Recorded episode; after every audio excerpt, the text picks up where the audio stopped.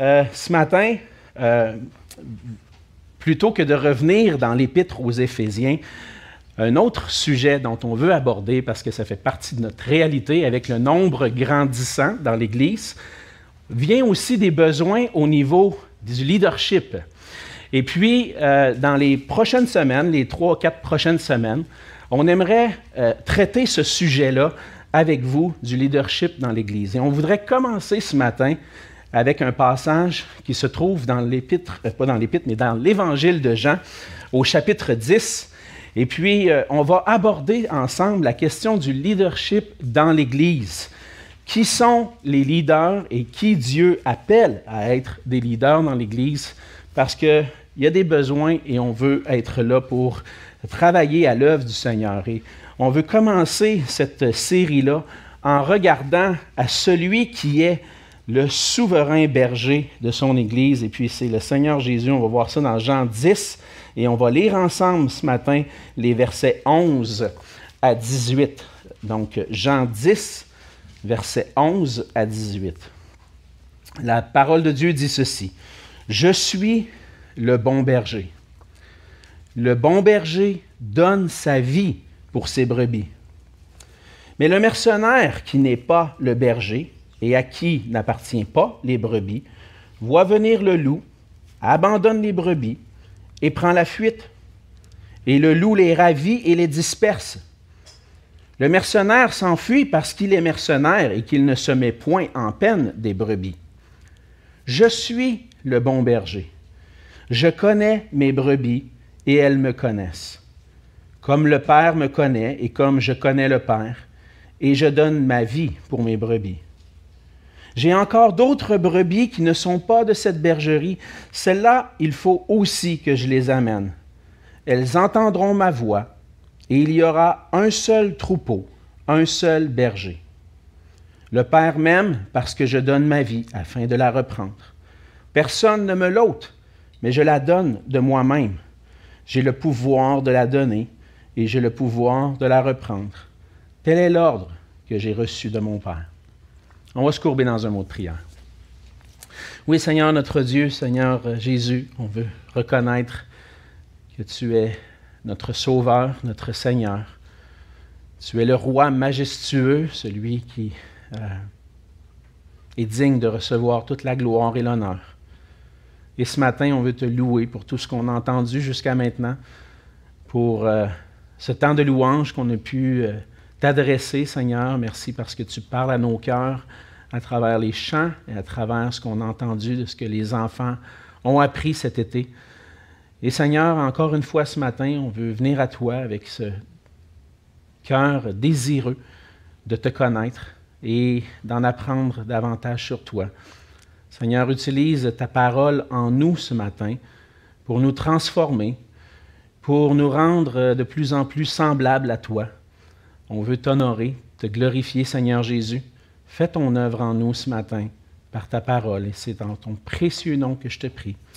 Amen. Amen. Donc, au cours euh, des dernières semaines, comme je l'ai mentionné, on a laissé de côté un peu notre épître, notre série dans l'épître aux Éphésiens pour aborder certains passages pendant la saison estivale. Et on va revenir à Éphésiens. Mais euh, dans les dernières années, l'Église a vécu une transition au niveau de sa forme de direction, de leadership.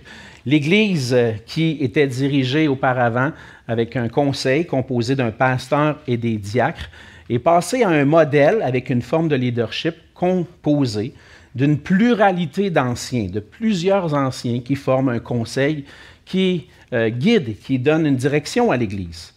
Et dans notre désir de refléter davantage ce modèle-là, le modèle biblique, l'Église est maintenant dirigée par ce conseil d'anciens et dans notre désir aussi de refléter le modèle biblique, on cherche aussi à établir des diacres qui vont supporter l'œuvre du ministère.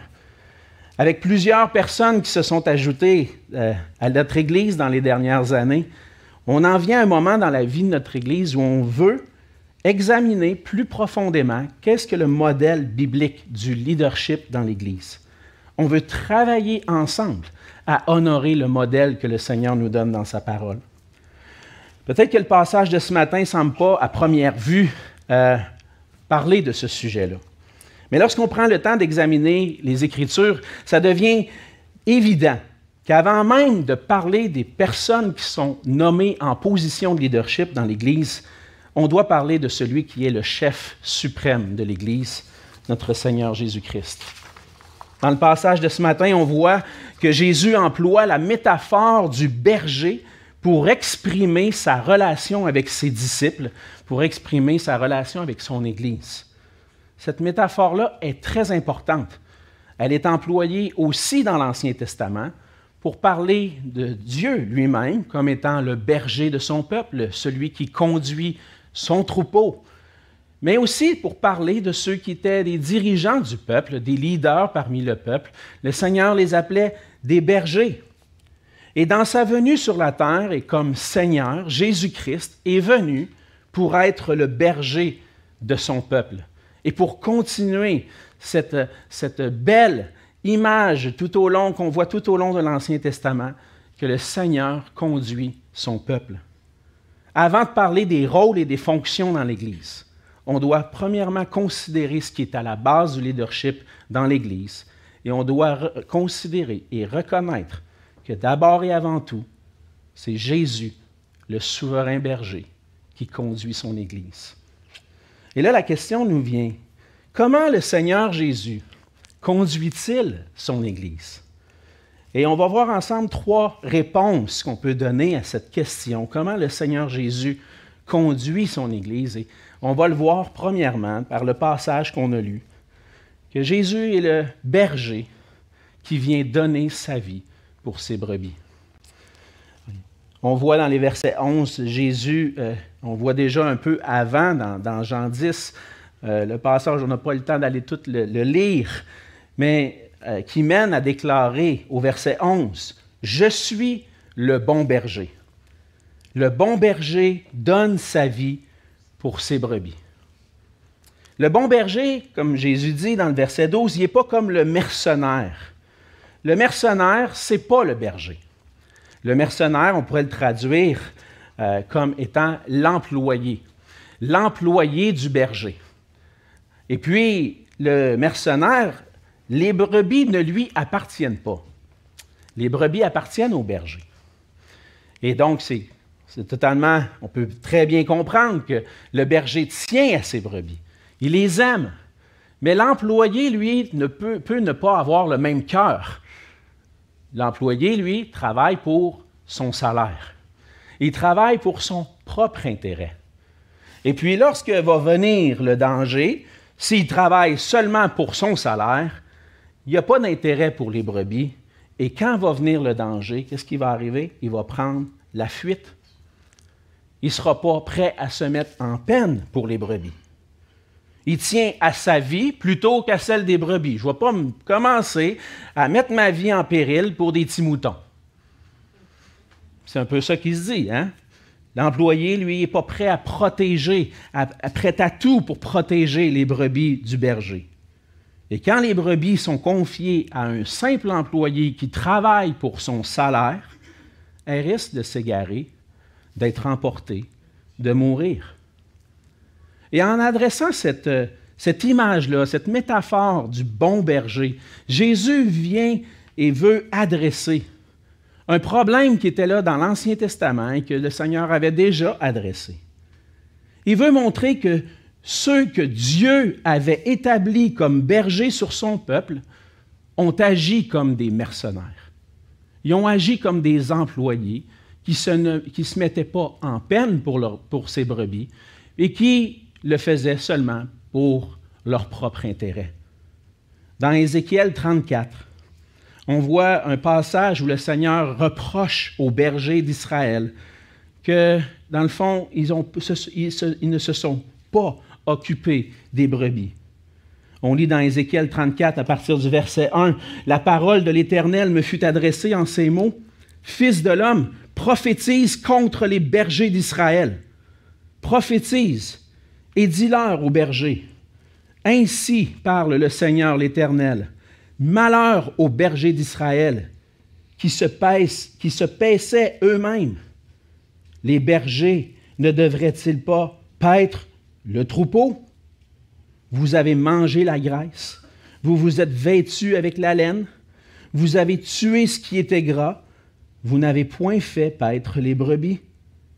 Vous n'avez pas fortifié celles qui étaient faibles, guéri celles qui étaient malades, pensé celles qui étaient blessées, vous n'avez pas ramené celles qui s'égaraient, cherché celles qui étaient perdues, mais vous les avez dominées avec violence et avec dureté. Elles se sont dispersées parce qu'elles n'avaient point de berger. Elles sont devenues la proie de toutes les bêtes des champs. Elles se sont dispersées. Mon troupeau est errant sur toutes les montagnes et sur toutes les collines élevées. Mon troupeau est dispersé sur toute la face du pays. Nul n'en prend souci, nul ne le cherche. Et on comprend très bien à travers cette métaphore-là que Dieu reproche aux leaders d'Israël, aux dirigeants, de ne pas avoir pris soin du peuple de Dieu, de ne pas l'avoir pris pour lui enseigner les voies du Seigneur, pour lui, lui enseigner ses commandements, pour que le peuple puisse trouver sa joie dans une vie qui honore Dieu, dans une vie qui honore le grand berger. Non, les bergers d'Israël se sont détournés du Seigneur pour se tourner vers eux-mêmes et profiter de leur position pour s'enrichir eux-mêmes, se servir eux-mêmes. Et dans Ézéchiel 34, le Seigneur va faire une promesse. Le Seigneur promet de venir lui-même paître ses brebis, parce que ceux à qui il les avait confiés ont manqué grandement à leur travail. Dans Ézéchiel 34 au verset 11, on lit ceci. Car ainsi parle le Seigneur l'Éternel.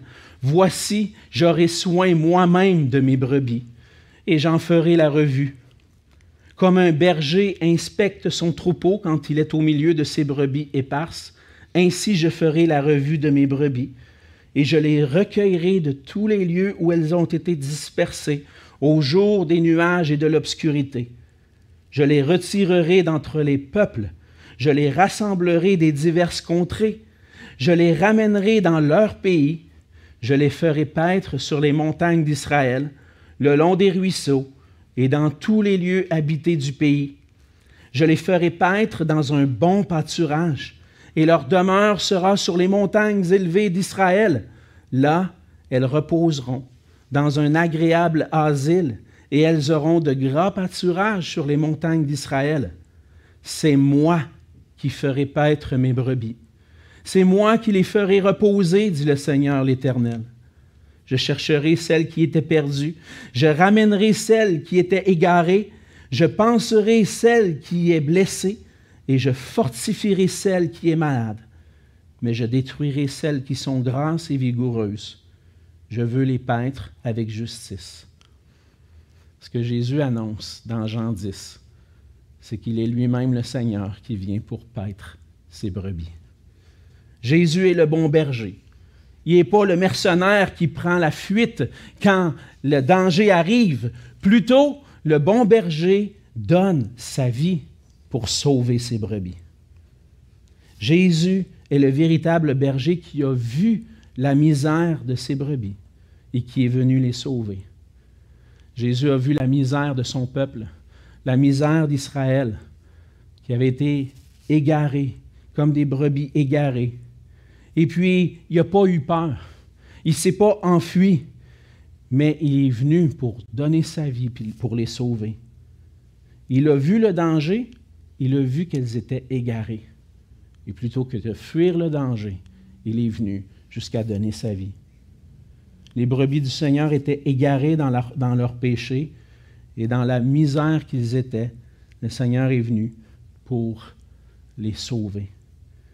Elles avaient besoin d'être réconciliées avec le Père, avec le grand berger. Elles avaient besoin, ces brebis, de revenir à lui.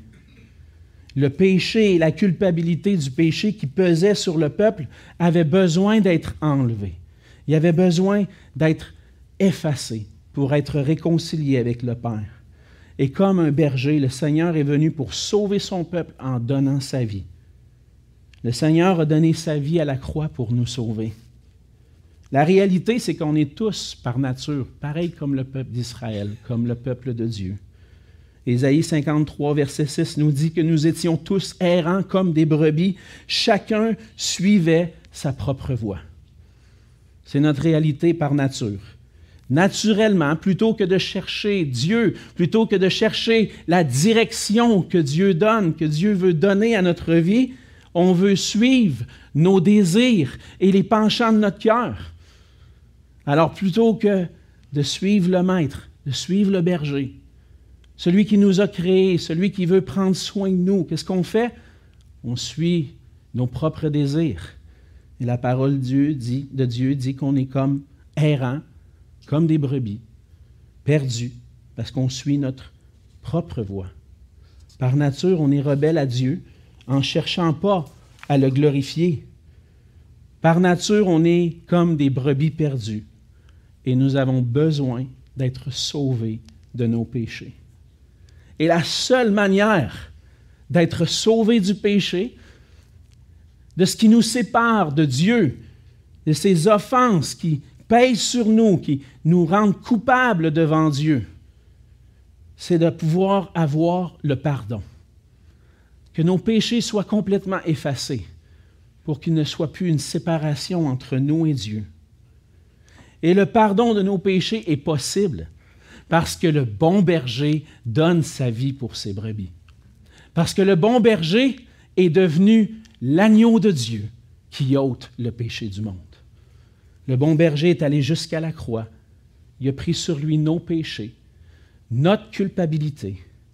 Il a été puni pour nos péchés. Il a accompli la justice de Dieu pour que notre salut soit rendu possible pour que des brebis qui erraient, qui allaient sans berger, puissent être retrouvées et puissent suivre le plus bon berger qui existe, notre Seigneur Jésus. Alors comment Jésus conduit son troupeau? Mais c'est premièrement en accomplissant notre salut, le salut dont on avait besoin. À la croix, il est mort pour nous. Et puis, à partir de là, il peut nous appeler à lui pour qu'on puisse être sauvés. Et c'est ce qu'on voit dans la suite du passage. Je suis, le Seigneur dit au verset 14, je suis le bon berger, je connais mes brebis et elles me connaissent. Et comme le Père me connaît et comme je connais le Père, je donne ma vie pour mes brebis. J'ai encore d'autres brebis qui ne sont pas de cette bergerie. Celles-là aussi, il faut que je les amène. Elles entendront ma voix et il y aura un seul troupeau, un seul berger. Comment Jésus conduit ses brebis, c'est en les appelant à lui. Le Seigneur Jésus vient et puis euh, il vient pour donner sa vie, mais aussi pour appeler ses brebis à revenir à lui. On voit dans le verset 14 que Jésus est le bon berger. Encore, cette idée est répétée hein, plusieurs fois. Jean aime répéter la même idée pour souligner, mettre l'accent. N'oubliez pas une chose, Jésus est le bon berger. Et puis, il rajoute un élément. Non seulement je donne ma vie, mais je connais mes brebis. Et elles me connaissent. Et puis, ce n'est pas une connaissance superficielle. Parce qu'on voit que la connaissance que Jésus a de ses brebis est comparée à la connaissance qu'il a de son Père, de cette relation qu'il jouer le Fils, le Fils depuis toute éternité avec son Père. Cette intimité entre le Père, le Fils et le Saint-Esprit qui dure depuis toute éternité. Le Père qui est capable de dire, voici mon Fils bien-aimé, en qui mon âme prend plaisir, en qui j'ai mis toute mon affection. On voit l'amour qu'il y a entre les, différentes personnes de la Trinité, entre le Père, le Fils. Et Jésus dit, comme je connais le Père, dans l'intimité, je connais aussi mes brebis intimement. Le Seigneur connaît chacun, chacune de ses brebis, intimement. Ce n'est pas une connaissance qui est superficielle, parce que Jésus nous connaît jusqu'au profond de nous-mêmes. Il connaît nos cœurs. Le Seigneur Jésus connaît qu'est-ce que tu es en train de vivre. Il sait exactement qu'est-ce que tu vis. Non seulement la circonstance, mais ce que ton cœur vit dans ces moments-là. Parce qu'il connaît ses brebis. Il sait qui elles sont, mais il, les connaît. Non seulement connaître qui elles sont, mais connaître ce qu'elles ressentent, ce qu'elles vivent, les besoins de chacune de ses brebis. Il les connaît. Et donc, le Seigneur connaît ses brebis et il connaît même ceux qui ne lui appartiennent pas encore. Il dit dans sa parole qu'il y en a d'autres brebis. Il dit, celles-là aussi, il faut que je les amène. Il faut qu'elles entendent ma voix. Il veut rassembler en un seul troupeau pour avoir un seul berger qui veille sur son troupeau. Et il veut appeler ses brebis à lui. Et le Seigneur connaît ses brebis. Et comment il fait pour les appeler? Je crois fermement avec ce qu'on voit dans le Nouveau Testament, que le Seigneur Jésus bâtit son Église, appelle ses brebis à lui, les ajoute à son troupeau par la prédication de l'Évangile. Encore aujourd'hui, le Seigneur appelle ses brebis et nous a laissé sa parole à nous aujourd'hui. Et par la proclamation de l'Évangile, des gens sont appelés à venir à lui, à reconnaître qu'il est le bon berger, qu'il est celui qui va vraiment combler tous les besoins de nos cœurs et celui qui mérite toute la gloire. Le souverain berger appelle les gens à croire en lui, à faire partie de son Église. C'est le Seigneur lui-même qui bâtit son Église. On connaît bien ce passage dans Matthieu 16. Quand Jésus parle à Pierre, il dit, Jésus reprenant la parole, lui dit, Tu es heureux, Simon, fils de Jonas, car ce ne sont pas la chair et le sang qui t'ont révélé cela, mais c'est mon Père qui est dans les cieux. Et donc, ce que Pierre vient de déclarer, c'est que Jésus est le Christ, hein, celui qui, est le Fils de Dieu. Et puis, Jésus dit, c'est pas la chair et le sang qui t'ont révélé ça, mais c'est le Père. Tu reconnais qui je suis. Et maintenant, Jésus va dire au verset 18, Et moi je te dis que tu es Pierre, et que sur ce roc, je bâtirai mon Église, et que les portes du séjour des morts ne prévaudront point contre elle. Je te donnerai les clés du royaume des cieux, et ce que tu liras sur la terre sera lié dans les cieux, et ce que tu délieras sur la terre sera délié dans les cieux. Et ce qu'on peut voir à travers ce passage-là, c'est que l'Église, c'est le projet du Seigneur lui-même. Ce n'est pas un projet humain. C'est un projet de Dieu. C'est le projet du Seigneur Jésus de bâtir son Église. Et c'est pour ça qu'on veut reconnaître que Jésus est le souverain berger de l'Église. Parce qu'on ne travaille pas sans avoir d'instructions, mais on travaille en regardant à ses instructions, à sa parole, en proclamant sa parole pour que nous, tous ensemble, puissions suivre le souverain berger. Et on peut voir tellement d'exemples dans l'histoire de l'Église où les bergers ont été comme ceux d'Ézéchiel 34, où les gens ont mis de côté la parole du Seigneur, puis l'Église est devenue un projet humain. Mais c'est la dernière chose que l'Église a besoin. La dernière chose que les brebis du Seigneur ont besoin, c'est de mettre de côté sa parole pour vivre sans lui. L'Église a besoin de reconnaître que Jésus est le souverain berger, qu'il est le chef suprême de l'Église et que nous ne sommes que des instruments entre ses mains. Le Seigneur veut se servir de nous, chacun d'entre nous, je suis convaincu, pour continuer de bâtir son Église. Il n'a pas besoin de nous, mais il veut se servir de nous. Je veux faire attention parce que bien souvent, on peut dire, le Seigneur a besoin de nous. Le Seigneur a besoin de nous pour qu'on proclame l'Évangile. Je m'excuse. Le Seigneur a besoin de personne. Il pourrait tout accomplir lui-même, mais il a décidé de nous choisir parmi des brebis égarées pour nous rassembler à lui, et qu'on puisse partager la grâce qu'on a reçue en lui. Et ça, c'est ce qu'il veut faire avec nous. Il désire nous utiliser. Et le Seigneur utilise ses disciples, son Église, pour appeler des gens à lui, des gens de toutes les nations. C'est ce qu'on voit, il, va dire au verset 16, J'ai encore d'autres brebis qui ne sont pas de cette bergerie. Je pense qu'il parle de, des brebis égarées d'Israël.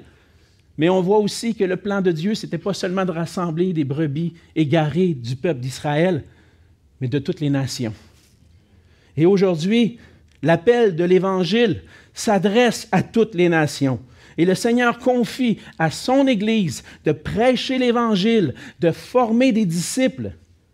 Il veut nous utiliser pour qu'on aille dans les nations, pour porter son appel, pour que des brebis perdues puissent retrouver le bon berger.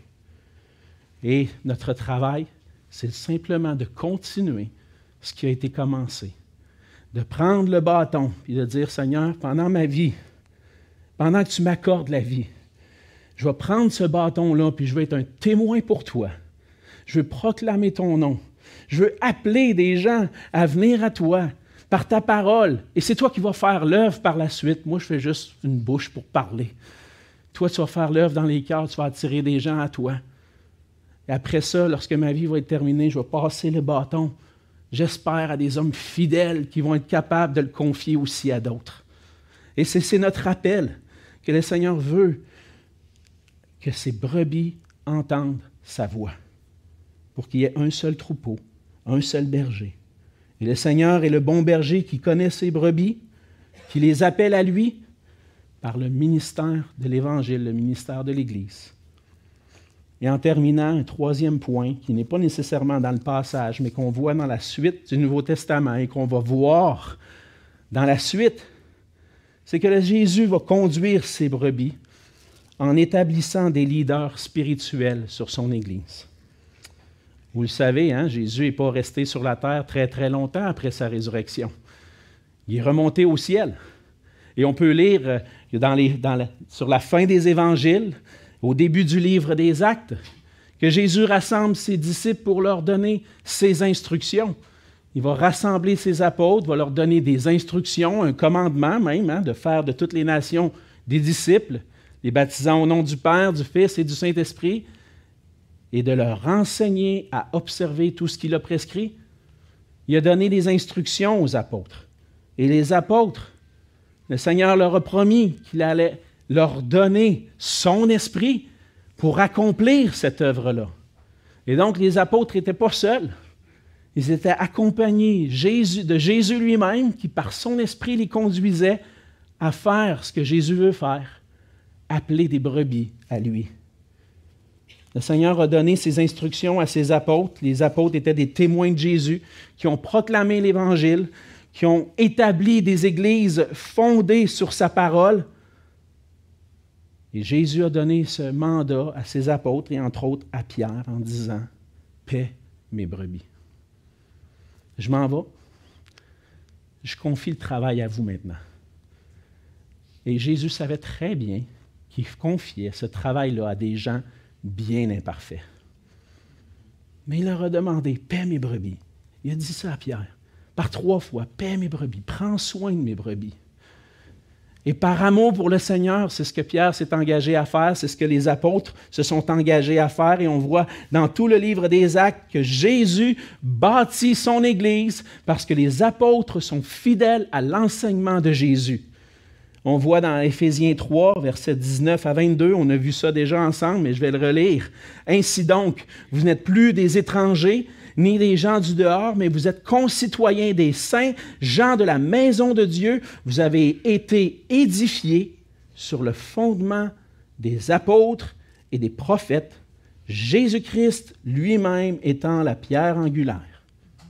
Et en lui tout l'édifice, bien coordonné, s'élève pour être un temple saint dans le Seigneur. En lui, vous êtes aussi édifiés pour être une habitation de Dieu en esprit. C'est le travail du Seigneur. Mais confié à ses apôtres pour placer le fondement de l'enseignement de Jésus-Christ. Paul va dire dans Colossiens 2, verset 6, Ainsi donc, comme vous avez reçu le Seigneur Jésus-Christ, marchez en lui, étant enracinés est fondé en lui et affermi par la foi, d'après les instructions qui vous ont été données, et abondé en actions de grâce.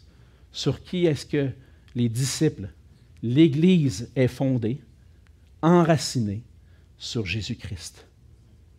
Le travail des apôtres a été de poser les fondements de l'Église par la parole de Christ. Christ lui-même a agi en eux et continue d'agir par sa parole et par son esprit pour bâtir son Église. En établissant des apôtres, il a établi des hommes qui ont parlé de sa part par le Saint-Esprit et qui ont mis par écrit ses instructions. Donc les apôtres, on croit que c'est un ministère qui était pour une durée déterminée, jusqu'à ce que toute la parole de Christ puisse être mise par écrit pour l'instruction de l'Église. Aujourd'hui, par les Écritures, on a toute la parole de Christ suffisante et nécessaire pour l'enseignement de l'Église. Les apôtres ont laissé la place à d'autres qu'on appelle des anciens, des pasteurs. Et on va voir ça dans les prochaines semaines. Les apôtres ont établi des anciens dans les églises. On, voit que Paul avait établi, entre autres, des anciens à Éphèse. Et lors de son dernier voyage, l'apôtre Paul donne des instructions, non pas aux apôtres d'Éphèse, mais aux anciens d'Éphèse. Et on voit que le, leadership est, est changé. Ce n'est plus des apôtres, mais des anciens, des pasteurs. Il leur dit ceci dans Acte 20. Paul donne cette instruction. Il dit, Maintenant, voici, je sais que vous ne verrez plus mon visage, vous tous au milieu desquels j'ai passé en prêchant le royaume de Dieu. C'est pourquoi je vous déclare aujourd'hui que je suis pur du sang de vous tous, car je vous ai annoncé tout le conseil de Dieu, sans en rien cacher. Prenez donc garde à vous-même et à tout le troupeau sur lequel le Saint-Esprit vous a établi évêque, pour paître l'Église de Dieu qu'il s'est acquise par son propre sang. L'Église de Jésus-Christ. Les hommes sont appelés à paître cette Église-là, à être des pasteurs, des évêques. On voit que Paul parle aux anciens d'Éphèse. Et tout ce, ce langage-là, anciens, pasteurs, évêques, on va le voir la semaine prochaine. Je pense que ça fait référence à ce rôle de berger que le Seigneur établit sur son Église. Et les pasteurs sont appelés à paître le troupeau, pas le leur, mais celui du Seigneur. Et ils sont appelés à le faire en prêchant droitement la parole de Christ, en enseignant la saine doctrine de l'Évangile, en gardant le troupeau des faux enseignements, en donnant des pasteurs fidèles et responsables. Le Seigneur est le souverain berger qui prend soin de ses brebis. On va voir ensemble que le Seigneur conduit son Église à nommer aussi des diacres, des gens qui vont, des leaders, serviteurs spirituels, qui vont soutenir l'œuvre du ministère. Et si les anciens sont appelés à paître le troupeau du Seigneur par l'enseignement de la parole, les diacres vont être appelés à soutenir le ministère de la parole en prenant soin des besoins particuliers de l'Église. Ainsi, c'est le Seigneur Jésus, en appelant des gens dans des positions, des rôles particuliers, le Seigneur est le souverain berger qui prend soin de son Église. Et dans sa grâce, le Seigneur donne à son Église des hommes fidèles pour prendre soin et veiller sur son troupeau et des gens pour aider à répondre aux divers besoins de l'Église. Et ces gens-là doivent suivre le souverain berger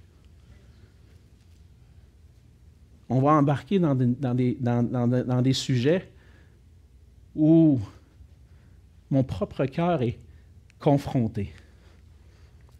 Je regarde le Seigneur Jésus, mon souverain berger. Et le Seigneur a choisi un homme, des hommes, dans cette Église pour conduire son Église ici à Saint-Hubert. Puis on voit nos imperfections. Puis cette semaine, c'était ça ma prière. Je dis, Seigneur, toi, tu es le bon berger. Tu ne veux pas confier tes brebis à un mercenaire. Tu veux confier tes brebis à des hommes fidèles, sages. Oh, que j'ai besoin de toi. J'ai besoin de toi, Seigneur. Parce que c'est une tâche tellement grande. Et j'ai besoin de suivre le Seigneur dans cette voie. Et par ça, le Seigneur nous montre il est le souverain berger qui conduit son Église. Jésus prend soin de son Église. Est-ce que son Église est parfaite? Non. Hein? C'est facile à répondre. Est-ce que les gens que Dieu établit sont parfaits? Non. Mais le Seigneur les choisit. En cherchant ces hommes qui sont remplis de son esprit pour prendre soin de son Église. Et par ces hommes-là, Dieu prend soin d'eux. Maintenant, on lit ce passage-là dans Jean 10, on dit Jésus est le bon berger. Puis je ne veux pas manquer ce que ça veut dire pour nous, pour chacun d'entre nous, pas seulement pour ceux qui vont être appelés au leadership, mais pour chacun d'entre nous. Si Jésus est le bon berger qui est venu pour chercher les brebis égarées, ma question pour toi, c'est est-ce que tu es une brebis du Seigneur? Est-ce que tu appartiens à ce bon berger? Qui a donné sa vie? Est-ce que tu as placé ta confiance dans ce Jésus, ce berger qui veut prendre soin de toi, qui veut prendre soin de ton cœur, qui veut te pardonner, te donner la vie éternelle? Le Seigneur appelle aujourd'hui à croire en lui pour que tu puisses faire partie de ses brebis. Fais-tu partie du troupeau du souverain berger? Es-tu une de ses brebis? Et si c'est le cas, es-tu prêt à suivre son plan, à obéir au Seigneur en toutes choses, à être prêt à être conduit par des sous-bergers que le Seigneur va établir, que le Seigneur va choisir et guider par son esprit, par sa parole. Je vous invite à vous joindre à nous la semaine prochaine parce qu'on va voir le rôle du berger, du pasteur, de l'ancien. Et on voit que c'est un rôle important, puis c'est un rôle que chaque chrétien doit considérer pour dire, c'est quoi son rôle à lui? Parce que les pasteurs, les bergers ont besoin d'être soutenus dans la prière. Et on va parler de ça la semaine prochaine. En attendant, ma prière, c'est que le Seigneur Jésus soit votre souverain berger. Écoutons sa voix. Suivons-le obéissons à sa volonté. Prions. Seigneur notre Dieu, merci pour ta grâce envers nous. Seigneur, tu as vu la misère dans laquelle nous étions. Dans nos péchés, nous étions pris, Seigneur, nous étions comme des brebis errantes. Toi, Seigneur, tu as vu, tu nous as vus dans notre misère, tu as jeté tes regards sur nous. Et tu es venu, toi, le Dieu de l'univers, pour venir nous chercher en donnant ta vie pour nous.